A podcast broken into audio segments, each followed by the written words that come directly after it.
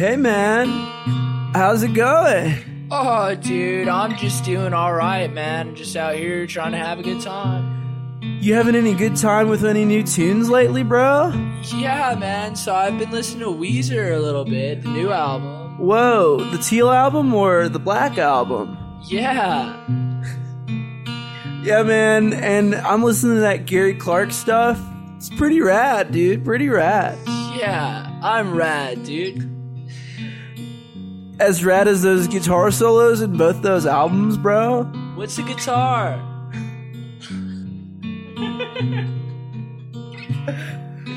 Tell you what, man. What are you doing after the show? I don't know. I maybe listen to some podcasts or something. I don't know. So me and my buddies are gonna go huff some Cheez-Its and listen to this new podcast. You trying to join? Hell yeah, let's do it. Radical.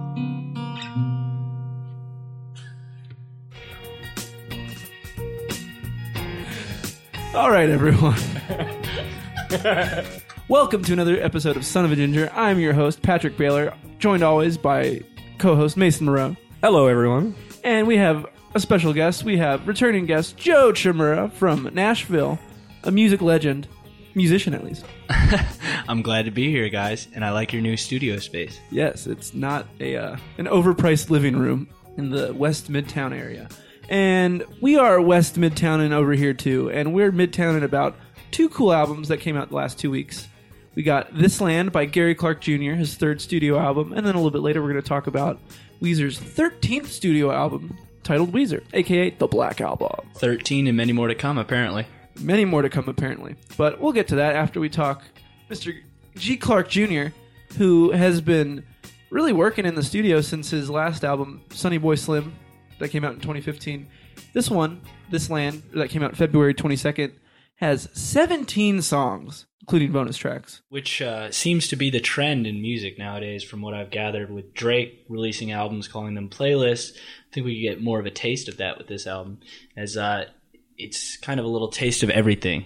Very tasty indeed, because we see it with Drake's albums, and I feel like we do it with this one in that you're just trying to see what sticks, I guess. It's just, you're trying to trick all the algorithms. Exactly.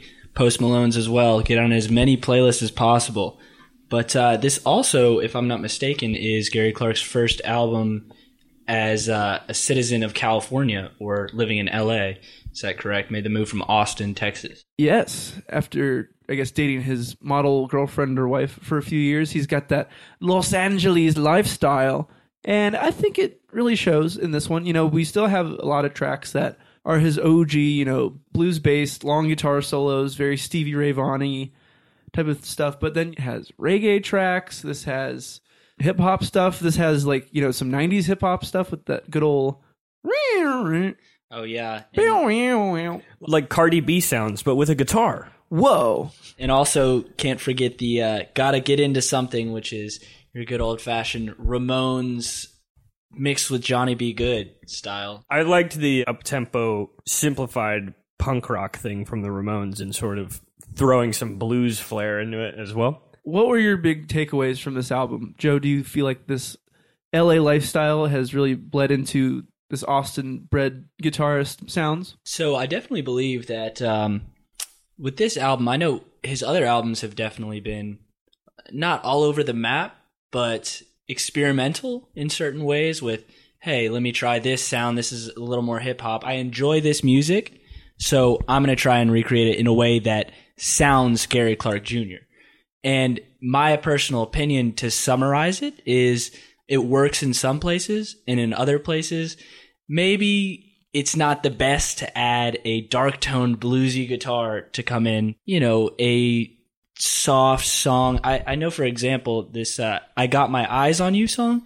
I really enjoyed the entire build up of the track and the way it was going until they went into the chorus where the lyrics weren't very strong and the guitar was just a little too punchy for the vibe that I was getting from the initial couple minutes of the track. Yeah, because that one starts and kind of is you know just like this sultry R and B thing going on, and then I don't know where if you're playing a sultry R and B song, you're probably trying to chill out, and then just hearing a Exactly. that that take me out of whatever mood I'm trying to evoke listening to the beginning part of it. I don't know, lyrically, like I never look too big into his lyrics anyway. His instrumentation speaks for himself. In this one, he just goes, "I got my eyes on you." Sings a little bit better. I'm I'm gonna lay you down. It's very cliche. Very- it's it's fine, but Yeah.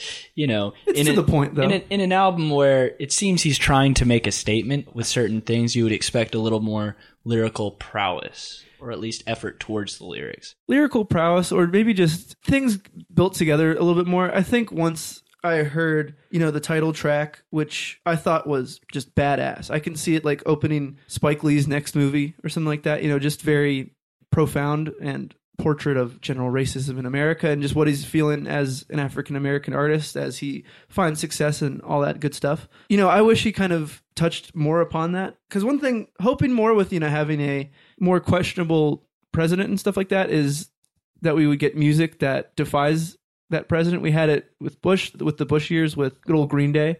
I'm sure many others, and you can't forget the Dixie Chicks. and the Dixie Chicks, of course. And other than hip hop, this seems like the first foray into modern and like you know kind of popular rock music. We had a couple others. There's like I think a full album once Trump got inaugurated, rooted in that anger, and then just kind of to make a quick buck. While I feel like this one, at least that track was based off of a couple of years of trying to understand his frustrations with what's going on politically. I don't think this album appears to be jumping on the hype train of being mad about Donald Trump and about systemic racism. I think it's more of, with the song This Land, it's more of just sort of painting a portrait and complaining about the shit that he's experiencing. Writing songs about what's making him angry. What you traditionally write songs about. But yeah, so we really only get it with this track, and I wish we had more. But yeah, Joe, like you said, we get that with kind of every Gary Clark Jr. album, where maybe he picks one or two things, and then otherwise it's just, hey, here's a reggae track, here's an R and B track, here's like an old school bluesier track, here's another R and B track. You know, I think yeah, lyrically, you know, I just yeah, I wish he built more upon what I thought was really cool about this land. Musically, I think this track in particular, for as we mentioned before, definitely my favorite bow wow of the entire album. What about? I think that "What About Us" is actually uh, one of my favorite tracks on this album. I think that one should have personally been the first track, and then gone into "This Land" as a punch. It would have been more impactful, in my opinion. I think so too, and I thought "What About Us" was cool because it has an old school rock vibe to it, early 2000s. AKA, it sounds a lot like Lenny Kravitz. I th- Yeah. A lot like Lenny Kravitz, thing. you know? The exact So- same thing. Yeah, that would have been cool to build on of like take the old and then bring in the new with this land because I would say this land was very still original. Brought in the hip hops, brought in the And Or I in the think hip hops. Well, it had good uh, good hip hop beats and like lyrically, like it could be a hip hop song, you know. Yeah. I, I don't think the delivery necessarily succeeds in every part of that, though. As we see later in the album, the bluesier tracks, Lowdown, Rolling Stone, The Governor, Dirty Dishes, which may be a little bit more conventionally blues. Oh, that's, Uh, that's a blues song. Oh right yeah, Yeah. The, the Dirty Dishes is actually uh, one of my favorite uh, on the album. But I, I feel like Gary really shines in this, just coming from his roots in Austin. And it's the worst thing in the world to tell an artist, "Listen, like here, buddy, like stay in your lane, whatever." It's awesome to hear him experimenting. I just I wish that it would be in a way that was more melodic if that makes any sense because as we were talking about earlier with that first title track i think the the chorus is something that's definitely heavy it's definitely supposed to pack a punch and it's not supposed to be melodic there's no part of that that is supposed to be sweet or singing along to humming along it's it's very trudging It's much more anthemic. yeah And I think uh, that's what he gets in all of his tracks. I think the chorus is the most important part, it seems like. The verses almost kind of just seem like a vehicle to get to the chorus and then get to the cool guitar solo that he does Mhm. towards the end, you know? Yeah, I think overall, my opinion on Gary Clark Jr. hasn't really changed with this album, where I like very much enjoy watching him perform live. But listening to one of his albums is sort of a different story. The track list is incredibly long. I feel like this album is very padded out with a whole bunch of stuff that Gary Clark Jr. was experimenting with, like you said, Joe. It's hit or miss, and so that it's a little bit of a dangerous road to walk when you're going to fill your album out with a whole bunch of stuff that may or may not work because it may cause the listener to lose interest. I mean, truly trying to see what lands because what landed the most for me was I thought that Ramonesy sounding track "Gotta Get Into Something" was my favorite one. I see that open up some either some kind of action movie or then like some teen movie where someone's got to get somewhere. we're rushing, we're rushing, ah, or like just some kind of like race car movie. I enjoyed that, and I, I didn't hate the uh, the reggae track as well, which I think he had elements of reggae in that first. I hate to keep going back to the first track, but as well with the guitar in that. But I I was not a fan of the quantized drums. I think if you're a Gary Clark Jr. and you play with a badass live drummer, yeah, you know maybe leave that maybe leave that off because because it's even more apparent. Feeling like a million, like he has fun with guitar, and then you know with just how he sings it, and then mm-hmm. that what helps with it. But like one of the bonus tracks, Highway seventy one, that literally is the drum loop, and then I think him just having fun one night. And just Yeah. that, that, yeah, the whole song is just a guitar solo Yeah. anyway. I don't think he sings at all. So I'm guessing that Gary just had some fun in the studio. he did. And that's why he has 17 songs because Yeah. obviously now it's like they don't have to worry if they have enough data to fit on the CD, you know. So they're going to make as many as they want. And he's sort of at the point in his career where he can do whatever he wants now. Yeah. Like it's he's a bona fide proven musician, proven talent in the industry.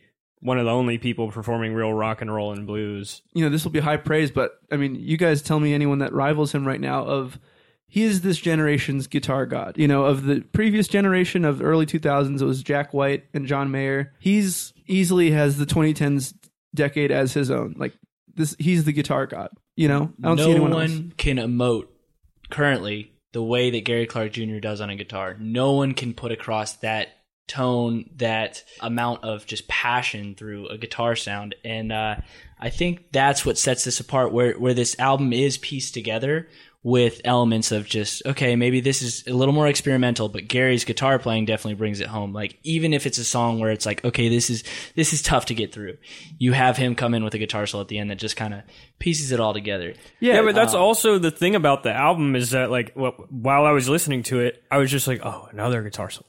Like it's a it's another guitar solo I have to listen to. That's and fair. before we get to the next track. And then there's another guitar solo. And it's like I like watching him play a solo for 6 minutes live, but then, you know, having every song ended in a solo, I'm just like, okay, well, like let's get to the next song, please. Or, you know what I mean? Mix it up a little as to where the solos are in the way, maybe a little more uh, guitar parts instead of just solos. Like some some cool things with that. But uh, yeah, I also think that like there were there were cool aspects of his experimentation that that he made it work. I like that song "Don't Wait Till Tomorrow." I thought it was sounded like Marvin Gaye mixed with Drake, and uh, I think he uses the guitar on that a, li- a little more. Uh, Deliberately. yeah, deliberately. Yeah. and I love the the bongo kind of hits at the beginning. I think that's very Marvin Gaye esque. It's cool. One other thing with this album that just bothered me was I feel like his falsetto hits in certain songs. Like it, it definitely works, but uh, this song, I mean, Feed the Babies was just falsetto, if I'm not mistaken. Yeah. Feed the baby. which I don't think was as bad as uh, is it I Walk Alone? That's the one before the reggae track. yeah. Oh man, I think his falsetto is just like it's not it's not quite there for that entire song, and it, it's just tough. That one was tough for me to listen. Those same thing, instrumentation saves it. Because I, thought that one was an OG Gary Clark Jr. sounding song. Mm-hmm. You know, it hit all mm-hmm. the same notes that any song from Blak and Blu or Sonny Boy Slim would have hit. Like that could have been put on any, any album. So I think that saves it.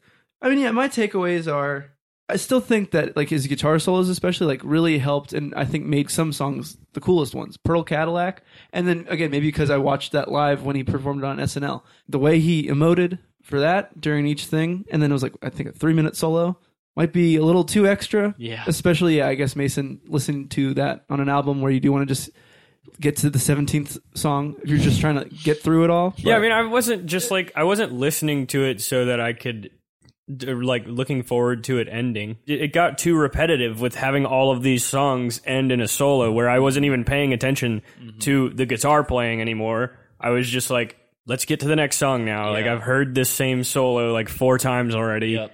a little bit too much of a formula. Yeah, like back to my original point, I am not sold on Gary Clark Jr. as an artist who Recording who can artist. compose an album in a way that makes it seem like a cohesive piece. Yeah. Because I feel like if he had one giant solo that was in maybe some sort of ballad at the end, and he had solos peppered throughout the album, and it was more like an American Idiot, where it was an idea that was sort of structured and layered and made into a cohesive group of songs rather than. I mean, this album's more experimental. Yeah, it's sort of a, a compilation of things that he was just trying out. Yeah.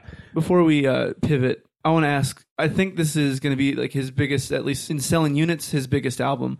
So, do y'all smell a sequel? Do y'all smell the next album? What do you expect for album four?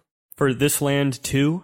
This Land 2? Or, like, that's the thing. Do you think he goes through his Spotify charts and see that This Land did really well, or then instead sees that Don't Wait Till Tomorrow did really well, and then, you know, if one does well, make a more hip hop rock album, a little more reminiscent of like a Rage Against the Machine, or then does something where it's a little bit more Princey, where there's rock and R and B just always together. What do you guys think? I foresee his next album being a live album. Probably because that's I, what I- happens. I assume that like he'll go on tour. but his next studio album, then. Oh, I don't know. I'd like to see him like play around with funk a little. That would be cool. The, li- the live album is one of my favorite albums of his. Yeah. Back to my Yeah. original point. You know, he's Yeah. he's a live player. But I think for the sequel here, we're just gonna get a Pop Goes Punk, right? But uh, Goes Pop- Punk instead of that, Gary Clark Jr. plays guitar solos over pop charts. I'm fine with that, man. you can put a song together. We see that, but let's let's. If you gave me at some point, I think if you gave me a Sia song and you just played a badass guitar solo, I'd get a similar vibe of this album, and I'd li- I'd listen to Sia song and enjoy that a little more. So that's that's my take on it. I think I would too. Yeah, I mean, for the sake of musicianship, make a damn polka song and put a cool guitar solo in it. Why not? I think as long as he is continuing to further rock, and then what he is doing is still furthering rock, showing how he can enhance other genres, I think helps everyone in music because that's half the fun of music is combining what works from different genres and making new things. That's that's creativity in a nutshell. Fair enough. So speaking of creativity, we have yet another creative album from our boys Weezer, 13th studio album, and they are just churning them out at this point. This is the Black album. They were going to put this out at the end of 2017 and then they made Pacific Daydream instead. Mason and I have reviewed that already, so we have our thoughts on those. But then between that, they also put out the Teal album, another self-titled album full of covers, which I think low key just was a marketing stunt for let people know, hey, the Black album's out by the way, because that's what they've been doing for all of their press junket stuff. It's like, oh hey, here's a Black album song, and then here's Take on Me. Enjoy. They sort of capitalized on I think it was some sort of Reddit thread or Twitter hashtag. Get Weezer to cover Africa for some reason. Like I I don't know where that started. they ended up doing it. And then Toto covered Hash Pipe really badly. I don't know. I Weezer Weezer's sort of becoming this like novelty band. hundred percent. they've seen this resurgence in the past 12 months due to that buzz they got from covering Africa. And then they were just like, we'll cover a whole bunch of 80s songs and we'll put them on an album. and then now they have the Black album, and I think they used the Teal album to kind of mark their next chapter in whatever like internet age thing that they do because they've always been doing gimmicks. Like I think I forgot what song it was, but one song was on like the Windows ninety five like loading disc or something like that. That's so Weezer. I know, and then Pork and Beans was just every person from like when you when YouTube started out. So you know, it's twelve years later, but you know, same thing. They're going to Twitter and going to meme culture, seeing that for some reason kids these days love Africa and Fortnite, and I think one of their lyrics they mentioned jewels. So What, really? I think so. I need to see which one, but they're using what the kids like and try to stay in this like little vacuum of youth that they've been trying to hold on to since since the Blue album and Pinkerton days. You know. which Rivers actually references in uh is that the lead single of this album, High as a Kite? He says, I just want to disappear and play for the kids, right? Which which is very I think this album in a weird way, you can say it's formulaic pop, you could say it's straightforward. I think it's a little bit postmodern in the sense that it's pretty self-aware. It's pretty, hey, we're Weezer, we're old guys, we're playing this music, you're going to like it or you're not, but we're gonna have a good time doing it. Where I stand with it as a Weezer fan, I think uh, the first show I went to with you guys was a Weezer show. Actually, Uh, yes, in 2010, you touched Rivers's butt. I he ran did, around to pl- to sing Pork and Beans. that's it. Dude didn't wash my hand for two weeks. Ooh, Yeah, just just to bring it to my uh, Rivers Cuomo fan club meeting there. but uh, thought we saw you at that meeting. Nice, nice. it's it's been about 10 years since I've seen them and they've gone from I know Mason was saying as we are listening uh, earlier they've gone from edgier nerd alternative band to seeing a little bit of pop success with Rick Rubin's help with Beverly Hills and Make Believe, and then just kind of riding that wave and doing what they're doing. So, you know, uh, more power to them. If they're going to, I'm not necessarily going to be playing their stuff on repeat, but I'll tell you what, if I go to a music festival and I see Weezer's playing, I'm also not going to not go see Weezer. How could you not? Yeah, how could you It- not? go? it's a way of nostalgia, right? So we're in this generation of everything's very nostalgia heavy, nostalgia based, and I feel like some of the tracks on this album are very 2007, 2008, like Flo Rida songs or something almost. With the yeah, that they're we were listening to it, and I was like, "This sounds like Dashboard." yeah, exactly. And this is coming from River's brain where he's just sitting there and he's like, oh, I've got these fun melodies. I'm not going to necessarily try and make this the most unique thing ever. Maybe if I like this about this music, I'm just going to put it there. I'm going to put it out there. And that says something about the, the generation that we're listening to music and uh, just the way it's consumed and everything. Just why not? Put it out there. Put it on Spotify. Get it going. And Mason and I have said before, like at this point in their career, Weezer really is a quantity instead of quality kind of mm. band. Yeah, And I don't think there's anything wrong with that because they are creatively finding out what the best thing is and they're always touring, like always touring. So if they're going to find out that their cover of Toto and Take on Me does well and does better than Byzantine or Too Many Thoughts, then so be it, you know? They had fun making those creative decisions. And then hey, maybe along the way that, you know, Zombie Bastards becomes their biggest hit the next few years. I don't think so. That was one of the Flo Rida songs I was talking Yeah, about. Yeah, exactly. but, but that's the thing. I think you know, "High as a Kite" is at least, in my opinion, the best track from this album. And I think, yeah, because of those self-referential lyrics, and it's just, it's nice, man. I very. Beatlesy, like melodic. Uh, it's it's has an artistic statement. And here's my little crackpot theory that I was kind of getting into a little bit early.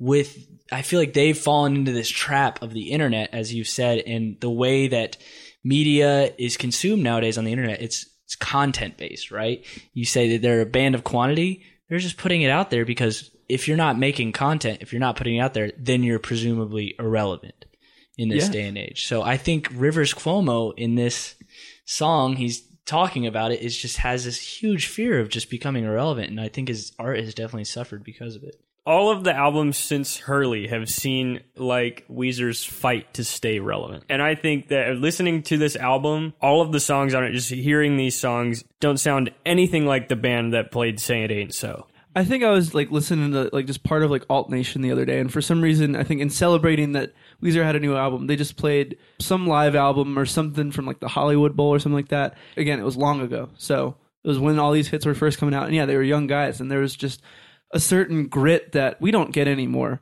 in these albums. Like even if it's just basic power chords, there's some kind of character in there that I don't think we have anymore. Thing that I think is both genius and a little bit frustrating with Rivers' songwriting style is that he, you know, just uses a giant Excel sheet with song ideas that he has.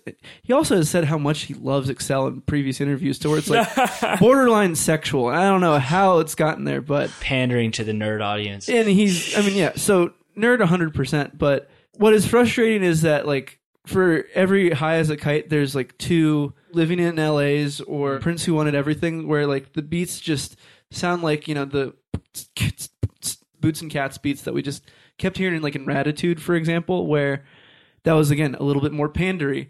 So i wonder if it's just the flow of weezer of like hey you get one white album and then you get two albums afterwards that are a little pandery and a little hey let's get some content out of there. Then they regroup for a few years after another hiatus and then make another great thing. Because white album in my opinion last great weezer album. The last two Oh, yeah. Content you know?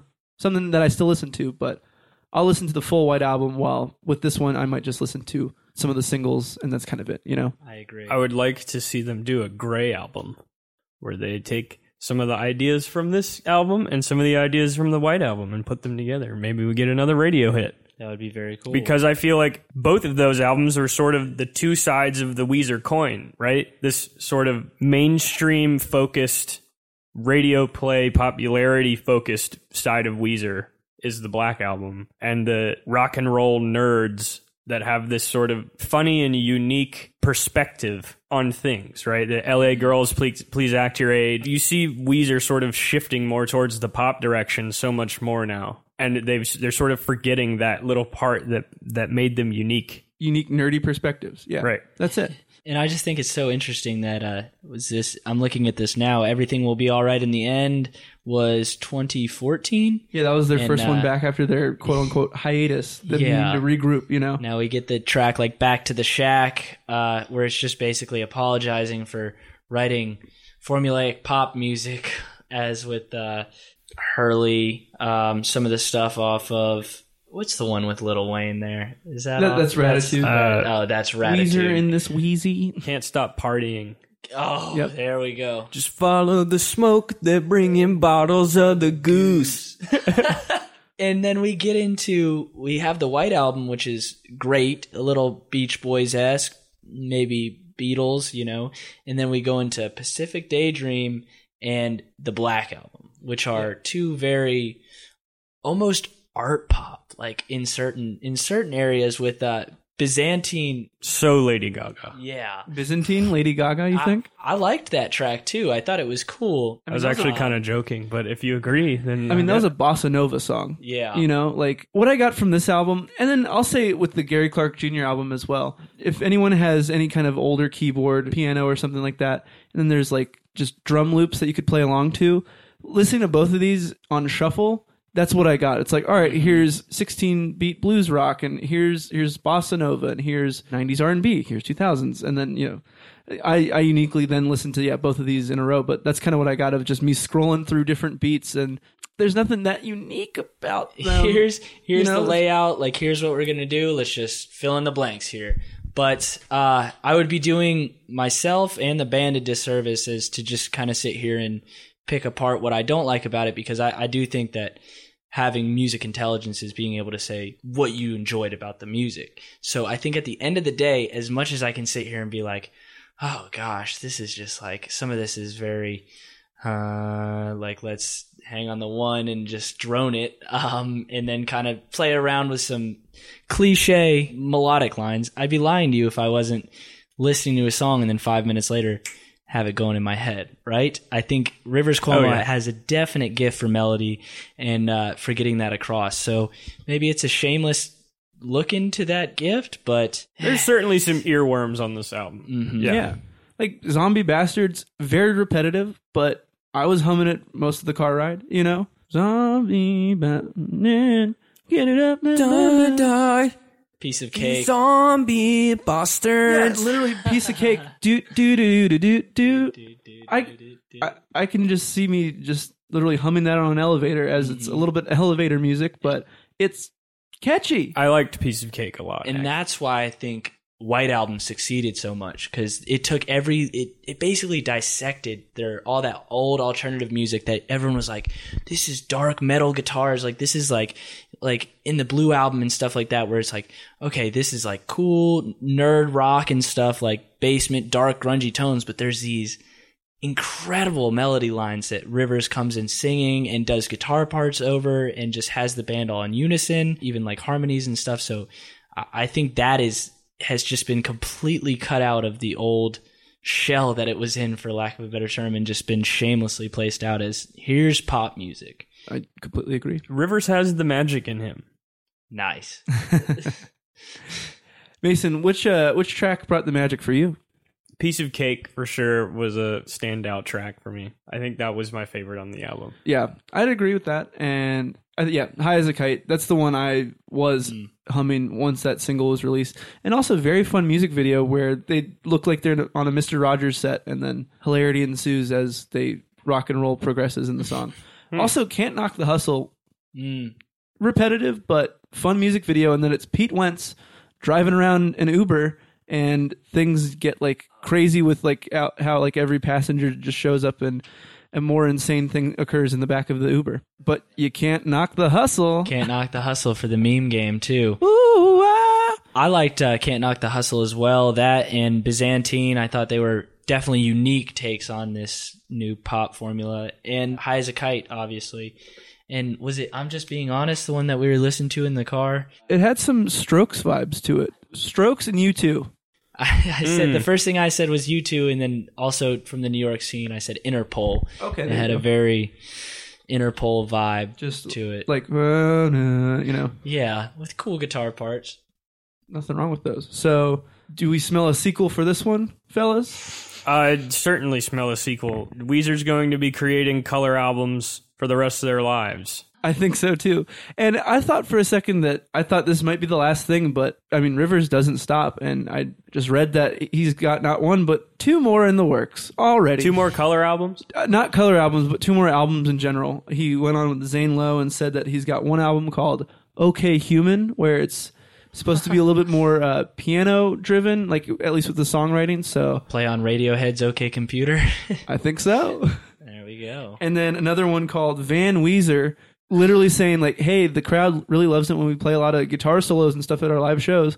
Let's just make a guitar heavy, crazy awesome album." So a piano and guitar album, two different albums coming out. Van Weezer. Van Weezer, Like Van Halen. exactly, exactly. Great. Are y'all looking forward to those, or are you just tired at this point? I think Mason's a little tired. I don't know. I would probably listen to it. I think with at this point, like with any Weezer fan, it's like, oh, like you know how like Spotify will just say like an, an artist you like has a new album coming out.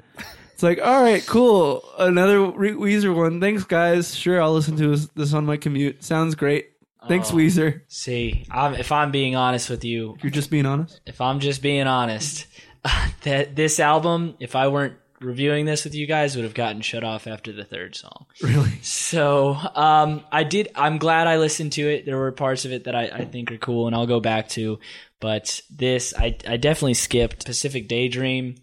Definitely skipped that one. I, I heard a Skip that whole songs. album? Oh yeah, I, no, I just didn't listen to it. So Yeah, I skipped it too.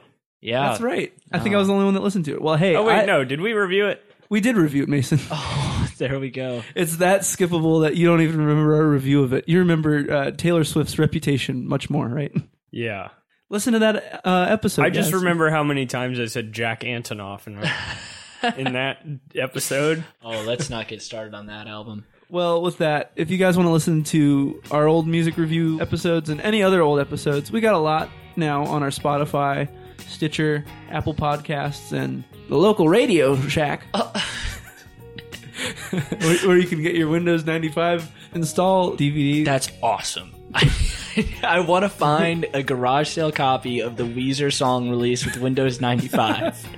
And then I You will- know, Bill Gates was thrilled. you know, Bill Gates loves Weezer, man. I mean, Bill Gates looks a little bit like Rivers, so you know. conspiracy theory. Rivers Cuomo is actually a Microsoft robot. And this is just the formula gone awry. And that he's just a big Microsoft Excel ad after saying how much he There loves his go. grid Oh, with we're songwriting. tying it together here. This is scary. Well, y'all, please enjoy our other podcasts. Listen to these uh, albums on your own and form your own opinions yourself on your Spotify's, Apple Musics, and whatever else. And with that, gentlemen, I've been Patrick Bailey. I've been Mason Moreau. Joe Chimura. Thank you for listening.